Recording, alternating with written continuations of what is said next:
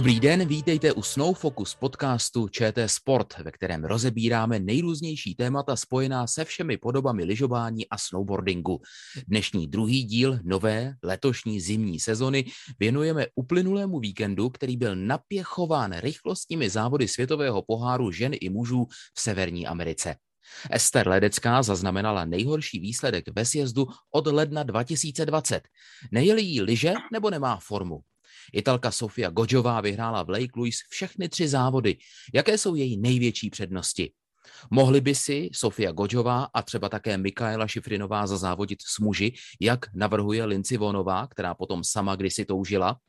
V Beaver Creeku se jeli tři závody mužů. Jeden vyhrál Marko Odrmat a dva Alexandr Omot Kilde. Budou právě oni dva největšími soupeři francouze Pantirota v boji o Velký globus? O tom všem a ještě o mnohem dalším se budeme bavit s mými hosty, kterými jsou Olga Charvátová Křížová, olympijská medailistka a vítězka dvou závodů světového poháru. Dobrý den. Dobrý den. S námi je tady také Michaela Kratochvílová, redaktorka časopisu Snow, která se věnuje světovému poháru. Míšo, ahoj. Ahoj. A lyžařský expert ČT Sport Borek Zakouřil. Borku, i tobě hezký den, ahoj. Ahoj všem. U druhého dílu nové sezony Snow Focus podcastu vás u mikrofonu vítá Tomáš Budka. Máme tady první téma, Ester Ledecká. Ester Ledecká obsadila o víkendu ve sjezdech v kanadském Lake Louise v pátek 12. místo o 2,39 sekundy za vítězkou Gođovou z Itálie. V sobotu pak dojela 22. 2 sekundy a 56 sekundy za vítězkou, což na trati dlouhé přes 3 kilometry znamenalo délkový rozdíl zhruba 70 metrů. Byl to nejhorší výsledek ve sjezdu od Banska 2020. Klíčová otázka, Olgo, prosím, první na vás. Čím to podle vás bylo? Nesmíme v první řadě zapomenout, že je to začátek sezony a že se všechny závodnice a závodníci teprve hledají. A u, u té Ester si myslím, že to není, jak to možná někteří cítí, katastrofa, určitě ne. E, je tam vepředu, je tam mezi těma závodnicema, prostě jí to tam zrovna nesedlo, těch důvodů může být víc. E, chyby nedělala, ale prostě to ještě nebyla taková ta uvolněná uh, jízda, kdy je na vrcholu. Borku, dámy mají přednost, takže poprosím o názor i Míšu. Já bych v tomhle tom souhlasila a jenom vlastně tam byla, vy jste to zmiňovali v přímém přenosu, ale byla tam hodně řeč o tom, že Ester přemýšlela a uh, mluvila o lyžích konkrétně o tom, eh, jakým způsobem, eh, že má liže na Super G, které jsou eh, spolehlivé, rychlé, ale že stále hledá ty liže, pokud se týče sjezdu. A mě tam třeba jako zaujal jeden takový parametr, který tady tomu poměrně nahrává, že by to v těch lyžích mohlo vězet, a to je ten první sjezd, kdy vlastně ona v rámci té roviny před cílem, kde se měřila rychlost, měla tu rychlost až 45. ze všech závodnic. Do té doby ona se držela velice v kontaktu se špičkou, na třetím mezičase měla pátý nejrychlejší čas, na čtvrtém mezičase to byl devátý čas a pak tam nastal tady ten rychlostní propad bez toho, že by tam udělala nějakou výraznou chybu, která by tu rychlost stála. Takže já bych řekla, že jedna věc je, že určitě uh, musíme jaký myslet na to, že ona testovala přes léto nejenom lyže, ale i snowboardy. Takže jedna věc je, že to možná bude chtít ještě otestovat víc ty liže, víc si na to zvyknout a vybrat ten ideální pár a dále bych souhlasila s paní Charvátovou Křížovou, protože je to skutečně začátek sezóny. Stane se, že prostě člověk nemá svůj den, nemá svůj víkend a myslím si, že Ester nám ještě dovede ukázat snad doufejme velké věci. Já vám děkuji za tyhle postřehy. Konkrétně k té časomíře bych ale doplnil, že podle mého názoru, když jsem studoval tu analýzu výsledků pátečního závodu, tak eh, nemohla být prostě v pořádku. Ester tam měla několik časů vynechaných a třeba na prostředním měření rychlosti, kde měli nejrychlejší závodnice ke 139 km v hodině, tak ona v té analýze má ukázáno 106 to podle mě není možné. V tu chvíli by musela ztratit 5, 6, možná 7 sekund v cíli. Takže tu analýzu časovou bych v jejím případě, nevím proč, myslím, že se to může stát, prostě nějaká chyba. Eh, nevím, jestli to brát úplně jako bernou minci. Borku, tobě přísluží poslední reakce na to, co tady zaznělo od nás všech tří. Jak to vidíš ty? Já bych začal tím, že určitě umístění těsně za první desítku je výborný. To prostě pro český lyžování znamená hodně. To určitě. Na druhou stranu byli jsme zvyklí o tester výdat výsledky už i výš. Přeci jenom třeba Super G byla v té nejlepší pětce nasazených, takže by se očekávalo, ale je to začátek sezóny. Olga to říkala, prostě je to začátek sezóny, všichni se rozjíždějí. Evidentně asi Ester ještě není v úplné formě, bylo to vidět, bylo to takový hodně nervózní, nebylo to tak měkký. A téma lyží, k tomu se ještě dostaneme. Já bych to v tuhle chvíli tolik nepřeceňoval. Pojďme se k těm lyžím dostat klidně teď, protože tak nějak přirozeně to vyplynulo. Já, když jsem o tom přemýšlel, tak mě napadla jedna věc a myslím, že jsem to možná říkal i v tom přenosu a zajímá mě vaše reakce. Možná je klidně možné, že já jsem tady z vás čtyři jediný, který nikdy neližoval v Severní Americe, takže to tam nezná, ale říkal jsem si, jestli prostě třeba nechybí ten loňský rok, protože víme, že lyže, které se používají, jsou často loňské a loni v Severní Americe nikdo nebyl, ani Ester, nebyla tam ani závodit, ani trénovat, tak jestli mm. třeba tohle nechybělo. Já bych k tomu řekla asi tolik. Eh, to, že jinak jedou lyže v Evropě a jinak jedou v Americe nebo americkém kontinentě, to je zcela známé že když vám testují lyže v, Evropě, tak jsou super, přijedete, eh, přijedete na kontinent americký a najednou lyže nejedou a naopak lyže, které, které v Evropě prostě nestojí za nic, tak najednou jedou, najednou jedou. To je stará známá věc. Takže v tomhle být, ale mm, já pořád jako vždycky říkám, že když eh, člověk není spokojený, závodník není spokojený, jak v první řadě je chyba v lyží, v druhé řadě je chyba v trenérovi. Jo? Taková zaužívaná věta. Tak bych to nepřeceňovala ty lyže. Eh, máme víc závodnic, které by mohly říkat nejli mi lyže, ale to je věc servismanu, to je věc uh, mázy, to je věc prostě té alchymie a nemyslím si, že má Ester úplně špatné liže. Možná skutečně ji pojedou v Evropě mnohem líp, jak v té Americe nebo v té Kanadě, jo, ale, ale eh, tak to prostě je a, a bude to vždycky. Je to jak eh, ve Formule 1, ty lyže prostě jsou tak důležité, jak ty motory v těch autech. No. Mám pocit, Borku, že v tomhle se hodně shodnete. Eh, určitě, já souhlasím s tím, že prostě sníh je, sníh je všude jiný. Jiný je přesně, jiný je v Ázii, jiný je v Japonsku.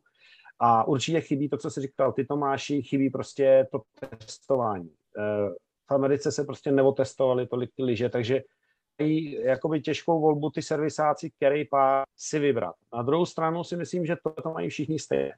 A tam prostě eh, při těch závodech eh, byly hodně jako těžké podmínky na mázu. Byl tam velký mráz, byl tam čerstvý sníh, takový ten, prostě na který se vždycky blbě maže. A ještě tam byl mráz, tam bylo minus 10 stupňů. Jo. Když tam měli před týdnem chlapy, tak tam bylo na nule. To je prostě stranda, to je taková vlhká vata, dá se do toho trošku floru, to vím, že se už teď nesmí, ale, ale prostě ty liže jeli, jo. Ale ty ženský prostě měli extrémně těžké podmínky na tu, na tu mázu. Čerstvý, hodně čerstvý sníh, a velký mráz, prostě na to se těžko maže. A proto tam byly takový velký rozdíly, proto jim ty lyže nejeli, ale nejeli všem. Mm-hmm. No a to byly sjezdy a když se podíváme na to nedělní Super G, tak tam skončila Ester Ledecká 13. Byl to tedy úvodní super obří slalom aktuální sezony světového poháru a od eh, první desítky dělilo Ledeckou 7 setin sekundy. Bylo tam vidět zlepšení, Míšo? Eh, já bych řekla, že ano. Přišla mi tam Ester přece jenom už eh, vyježděnější, jistější o něco. Eh, je to samozřejmě také tím, že v loňském roce víme, že se tam nejelo, takže byť Lake Louis jí předtím velice dobře sedělo, tak je to určitě znát, když prostě závodník rok na té trati vynechá. Člověk prostě zapomíná, může něco to. A přišlo mi, že v rámci toho Super G už eh, se posouvala prostě, že získávala takovou jistotu. Aspoň tak prostě na mě ten výkon působil. Samozřejmě je tam ještě rozhodně na čem pracovat, mohlo to být rychlejší, ale přišlo mi to slibný a jak říkám, já jsem v tomhle tom optimista. Já si myslím, že se to ubírá uh, nějakým směrem. Myslím si, že má takový tým, který velice dobře ví, co dělají. A v, věřím tomu, že třeba ve Svatém Mořici bude zase vypadat úplně o stupínek jinak. Olgo, já jsem na konci toho přenosu říkal, že to byla taková částečná náprava té závodnické reputace, ten super obří slalom. Jak jste to viděla vy? Já bych k tomu řekla tolik, že ona ten první sjezd vlastně taky skončila 12. takže byla výborně. A co se týče Super G, eh, jela dobrou jízdu, ale podle mě je teď pod šíleným tlakem, že si sama uvědomuje, že chce být ještě lepší a ta jízda nebyla uvolněná. To je to, to je taková ta třešnička na tom dortě, že ten závodník začne vyhrávat závody, závody v momentě, kdy mu to jde samo kdy nemusí dřít a já jsem zatím prostě z té jízdy měla pocit, že tam je sice všechno, co tam má být, ale že tam byla trošičku tvrdší, trošičku eh, víc té síly a ještě necítila tolik tu podložku pod nohama, jak by ji měla cítit. Byl to můj osobní názor, ale tak jsem to viděla já. A Borkův názor? Já podepisuju úplně všechno, co řekla Olina. To je přesně ono. Bylo tam vidět, že že to úplně nebylo jako takovým, s, takovým tím, s takovou tou intuicí. Jo? Prostě bylo to vybojovaný. A já bych to ještě trošku jenom rozvedl. Určitě prostě Ester pod hrozným tlakem. Eh, a já si říkám, jestli se pod ten tlak prostě nedostává ona sama, protože prostě to, že máme olympijskou sezónu, všichni víme, a jestli to, že se budeme tvářit, že olympiáda neexistuje, je ten správný cíl na to potom na té olympiádě udělat výsledek, to je jen takový můj postřeh, ale určitě je pod velkým tlakem. Vím přesně, na co narážíš. Jsou to ty eh, zvěsti o tom, že olympiáda je zakázané slovo a každý v týmu to má za 10 dolarů. Dostali jsme se trochu jinam, než jsem si myslel, ale na zajímavé pole. Eh, ty jsi závodil na olympiádě dvakrát, Olga nepletuli se jednou v Sarajevu a byla z toho medaile. Jak vy to vidíte na základě té své zkušenosti, která dopadla úplně skvěle. Byť nedávno jste mi říkala, že to vlastně celou dobu vypadalo, že to dopadne ještě o trochu líp, ale vraťme se eh, k té zkušenosti. Jak vy vnímáte tenhle její přístup k tomu, že je to, jak se to říká, čínský přáteláček? No já si pamatuju z toho jenom to, že můj servisák byl v prosinci ve Valdizer velmi nešťastný, protože jsem tam jezdila strašně ty sjezdy, protože já jsem nebyla typická sjezdařka, já jsem ty sjezdy jezdila, protože to bylo do kombinace a protože jsem jezdila všechno.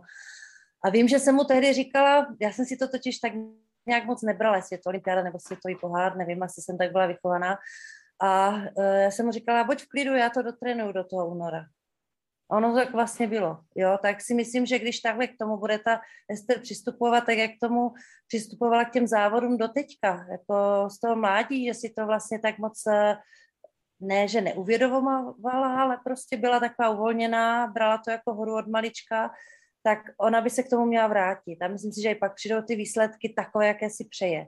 I když já musím stále říct, jsou to super výsledky, i to, co teď tam předvedla. Protože kde jaká Rakušanka, kde jaká francouzská by byla za to vděčná, za tyto výsledky. Zejména francouzsky, které se teď opravdu hodně, hodně trápí.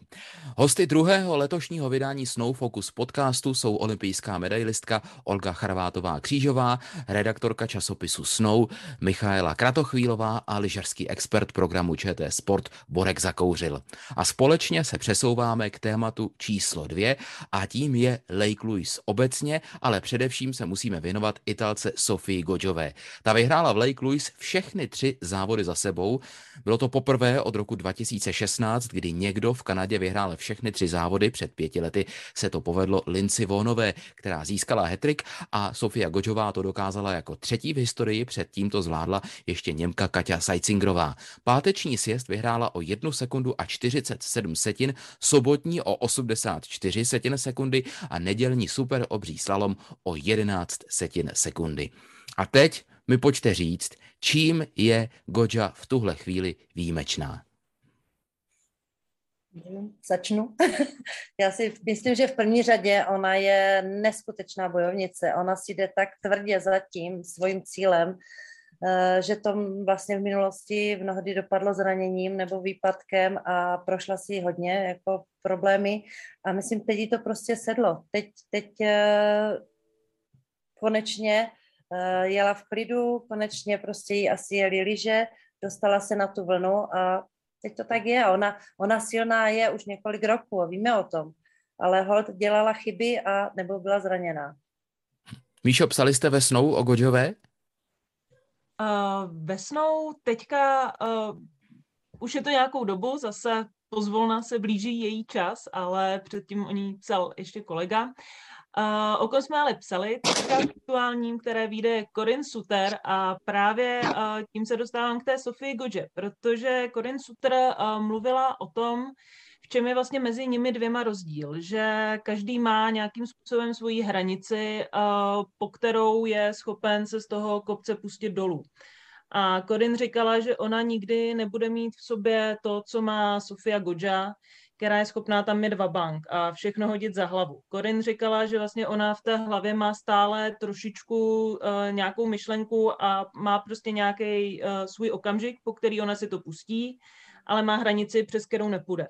A právě, že Sofia Godja tady tu hranici dovede překročit, což je vlastně to, co říkala také paní Charvátová Křížová, že uh, často tam třeba byly nějaké zranění a tak podobně, protože ona dá skutečně v sázku všechno. A pak to může výjít a může to být tak senzační jako v Lake Louise, nebo to výjít nemusí a je z toho třeba nějaká peripetie a ona se musí vracet zpátky, ale zatím vždycky uh, nenechá se zlomit, vždycky se vrátit dokázala a to je její jedinečnost v mých očích je uh, přesně v té bojovnosti a potom také uh, v hlavě, kdy ona je schopná vytěsnit z toho absolutně úplně všechno a nepřipustí si tam ani tu linii, přes kterou nepůjde.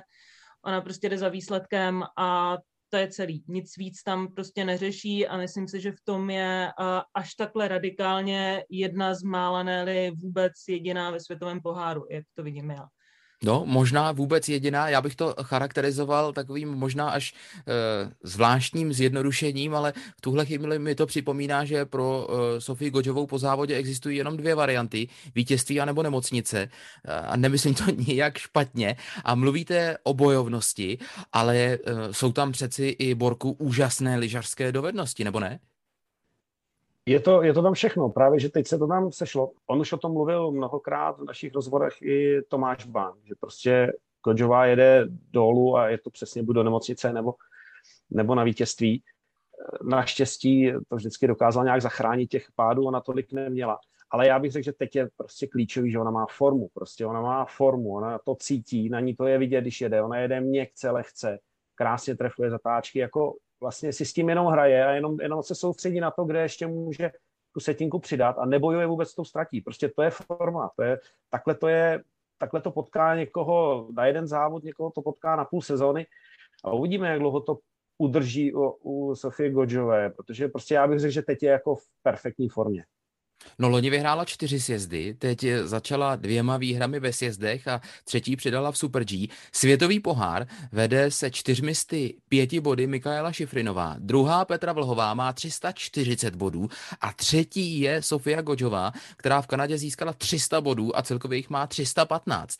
My víme, že letos se eh, světový pohár zrovnoprávnil, co se týče rychlostních a technických disciplín, 9, 9, 9 a jeden paralel, který už je pryč. Může se v této konstelaci Godžová zapojit do boje o velký křišťálový globus? Míšo? No, já bych řekla, uh, samozřejmě jsou tam dva aspekty. Uh, je tam vícero rychlostních závodnic, které se jí to budou minimálně snažit zkomplikovat uh, na mátkou Lara Good Behramy.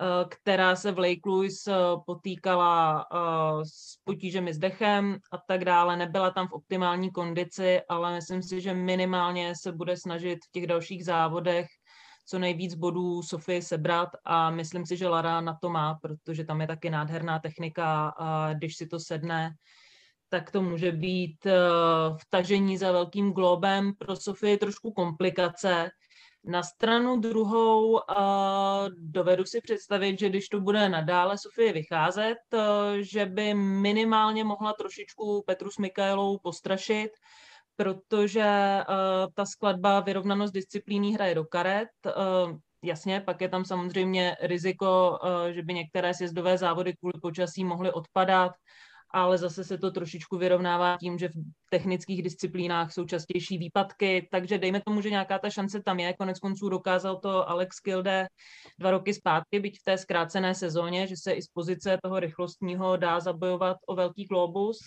A Sofia samozřejmě nezapomněla jezdit bobřáky, které jí šly velice dobře, takže ona bude sbírat nejenom body v rychlostních disciplínách, ale je schopná k tomu zajet velmi kvalitně obří slalom. A myslím si, že je to určitě hráč, se kterým je třeba počítat. Byť není jediný, nezapomínala bych rozhodně na Laru Gudbehramy. Dobře, díky, díky. Olga kroutí hlavou a já to chci slyšet.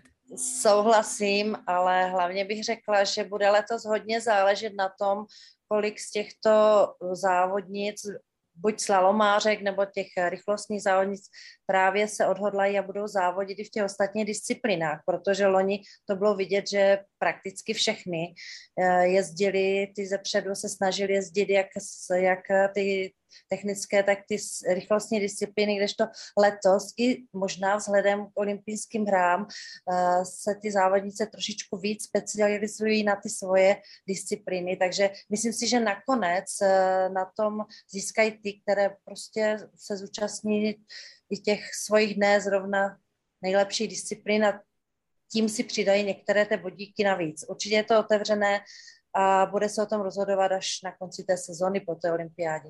Mm-hmm.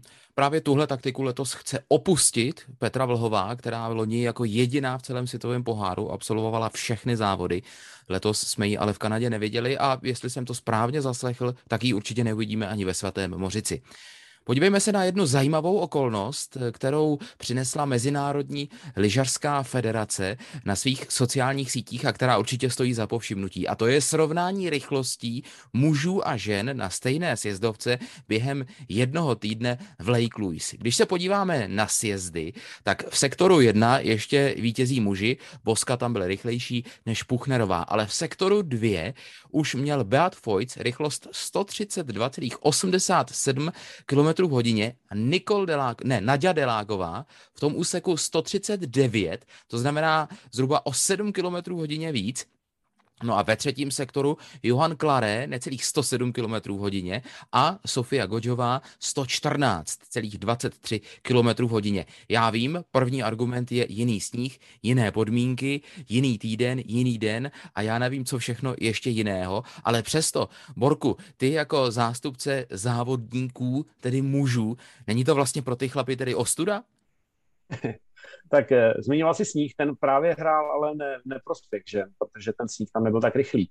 Eh, muži naopak měli rychlejší sníh, jim by to tam mělo jet víc, ale přes, to je stejná sjezdovka a ten sjezd se tam staví eh, zhruba stejně, zhruba stejně, tak samozřejmě pro chlapy je to postavený trošku víc zatočení. Jsou tam, se více tam zvýrazňují ty, ty terénní vlny, ty zatáčky jsou prostě utažený některý fakt jako hodně.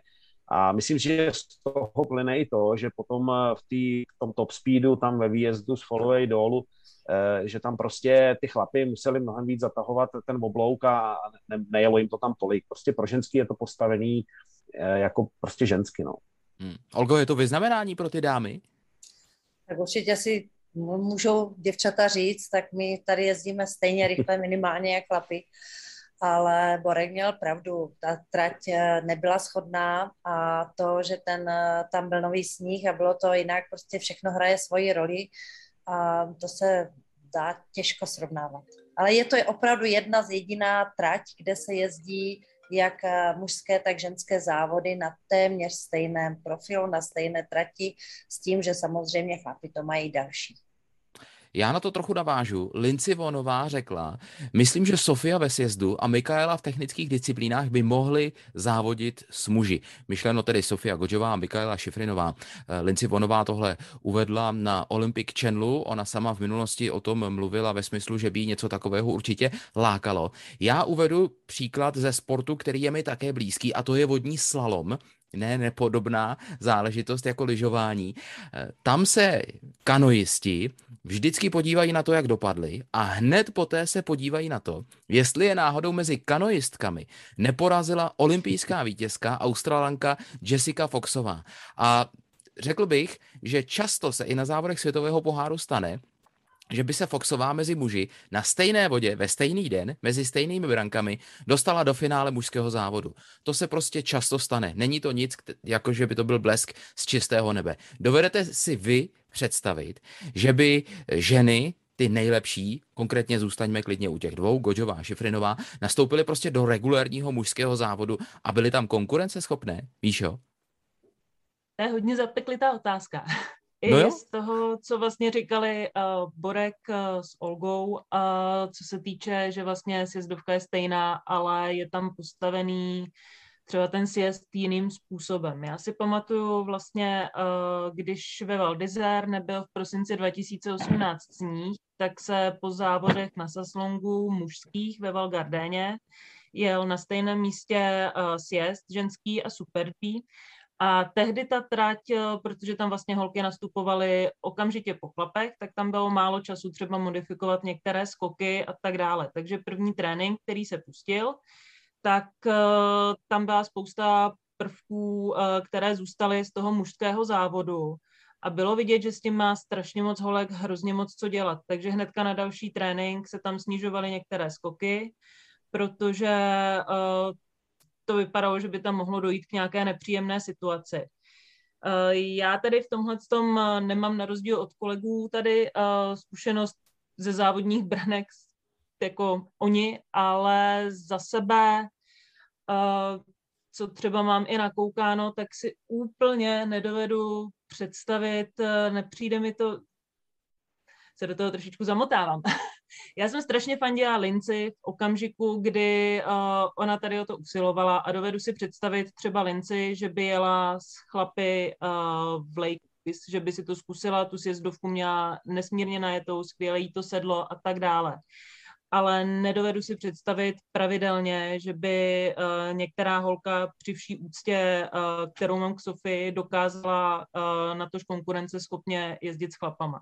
Myslím si, že tam prostě ta bariéra uh, nějaká je. Uh, co se týče technických, tak by mě třeba strašně Mikaela zajímala, ale zase si myslím, že byť je to prostě úžasná závodnice par excellence, takže by tam přece jenom uh, nějaké manko bylo. Nemyslím si, že by asi dovedla dostat se mezi chlapy na pódium, byť prostě jezdí skvěle, ale přijde mi, že prostě v tomhle tom přece jenom tam určitý výkonnostní skok uh, mezi muži a ženami je. Ale uh, bylo by určitě, zajímalo by mě to vidět.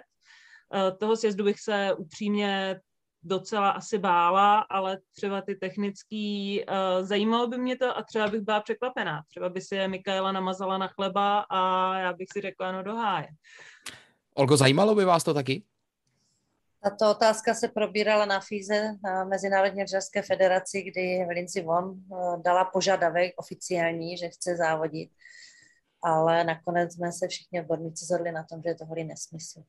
Je to opravdu holý nesmysl, protože uh, ty tratě jsou úplně diametrálně rozdílné. I, I co se podložky týče, ono se to nezdá, ale chlapi mají zase ještě jinak připravený ten sníh. Stavba trati je jiná prostě ta žena je jinak stavěná, má jiné uh, předpoklady fyzické. Takže ty odstředivé síly v rychlostních disciplínách, ta rychlost, dynamika, ta síla prostě u těch žen i v těch točivých disciplínách nemůže být nikdy srovnatelná. A já myslím, nehledejme to srovnání. To jsou opravdu sport, je to sport ženský a sport mužský a nechme to tak, jak to je, to je prostě to je za mě.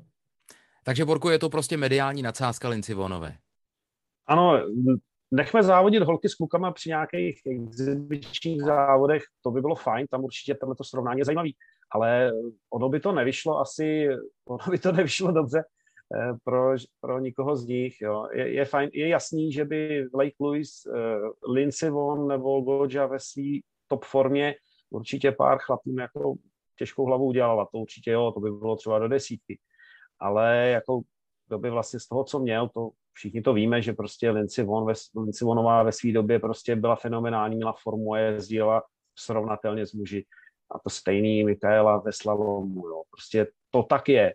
Ale já bych to prostě do toho, do toho netlačil a, a ono by prostě na těch těžkých tratích by se ukázalo, že to prostě jsou dva, dvě různá pohlaví a funguje to jinak.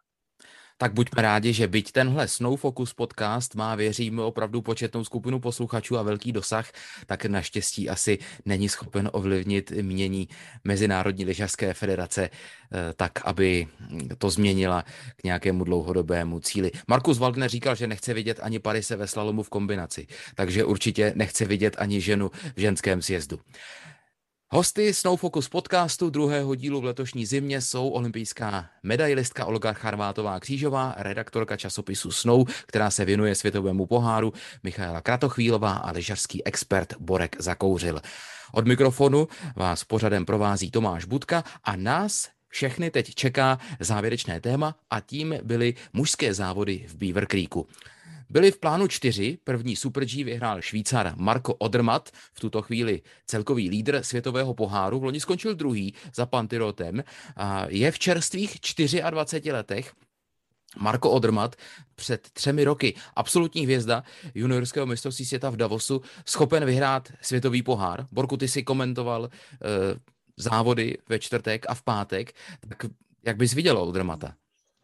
Odermatt uh, se perfektně, perfektně prostě popasoval s tím začátkem sezóny, vlítnul do toho, je výborně technicky vybavený a, a zdá se mi, že on prostě tu dynamiku a to, co umí z obřáku, začíná uplatňovat eh, jakoby víc a, a, a dobře i v těch rychlostních disciplínách a moc se mi to líbilo, jak se ukázal prostě Super G a i v tom sjezdu. Mm-hmm. Olgo, co vy na to? Rozhodně je to závodník, který, který má tu špičku před sebou a jde nahoru to ještě uvidíme, ale netrafnu si říct, že by to bylo už letos teda. Ale určitě, mhm. ty, určitě to má neskutečně. Mm-hmm. I když jsme během toho víkendu sledovali uh, asi nejsledovanější českou lyžařku současnosti Ester Ledeckou, tak pro mě osobně byl top zážitek toho víkendu jiný. Eh, byl spojený s Alexandrem Omotem Kildem, který prožil neuvěřitelné zvraty. Ve čtvrtek Super G nedokončil. V pátek vyhrál o tři setiny sekundy před Odrmatem a v sobotu s číslem 19 předvedl senzační jízdu a vyhrál také sjezd.